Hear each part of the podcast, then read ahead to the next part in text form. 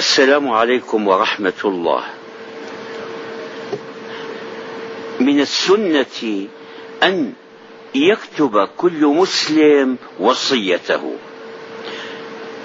الوصية هذه نحن نتهاون بها، يمكن أن تكون الوصية يعني بابا من أبواب الإصلاح، لأن الأموال التي يوصى بها، أذكر لكم حادثة من قديم جدا، من 35 سنة أو زيادة، جاءتني مرة في المحكمة امرأة غنية جدا، جاء من يعني وكيل عنها، امرأة عجوز من الغنيات، تريد أن توصي ب50,000 ليرة. هاي 50,000 ليرة قبل 35 سنة أكثر من 1,000,000 ليرة الآن، بقيمتها الشرائية وب يعني نسبتها للذهب ولغير الذهب، الأشياء اللي تعتبر ثابتة في عالم الاقتصاد.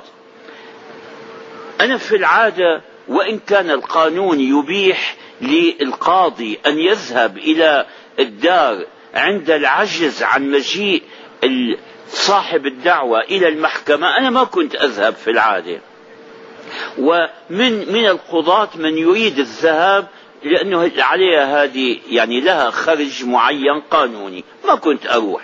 فهي لما رأيت المبلغ هذا الكبير وخفت، أردت أن أنصحها، تنازلت أولا عن الخرج حتى ما تظن بأنني ذهبت إليها أملا بالأجرة القانونية. سألتها: بماذا تريدين أن توصي؟ قالت: أن تكون الجنازة فخمة جدا، وأن يتقدمها دراويش المولوية، وأن تتقدمها الأزهار، وعندنا هذه الطاقات الزهر والورد، وعندنا يخرجون الآس، ما تعرفون الآس؟ الآس شجر يعني شجيرات شديدة الاخضرار طيبة الرائحة، بيعملوا منها على شكل عمود طويل هيك، هي يخرجونها أمام الجنائز. وأن تخرج الموسيقى، موسيقي مدرسة الإسعاف الخيري، يعني أشياء كلها من البدع ما تنفع أحدا. بعدين 3 أيام ويوم 40 ويوم 100، هالعادات هذه الموجودة في المآتم في كل بلد، كل بلد فيها عادات شيء، وكل واحدة أعجب من الثانية. ومن أعجبها العادة هنا، قال: عادة هنا أهل الميت الذين فقدوا عزيزا لهم فوق مصيبتهم عليهم أن يطعموهم الناس. والله ما في أعجب من هيك، ما بكفي أصيبوا بنكبة، عندهم موتة، يعني هل هم فارغون أن يطبخوا يعزموا الناس؟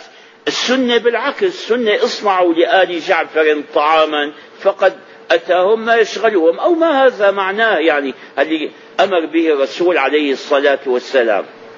لما رأيت هذا ورأيت هالمبلغ الكبير، حاولت أن أنصحها وأقول لها: يا أختي، أنت تريدين الثواب عند الله أم لا؟ هذا ما فيه ثواب.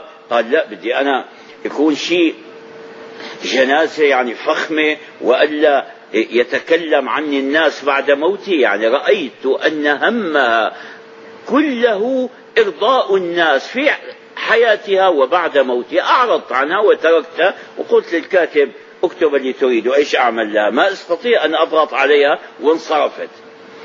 ثقوا أنني لا أرتب قصة، أقول لكم ما وقع.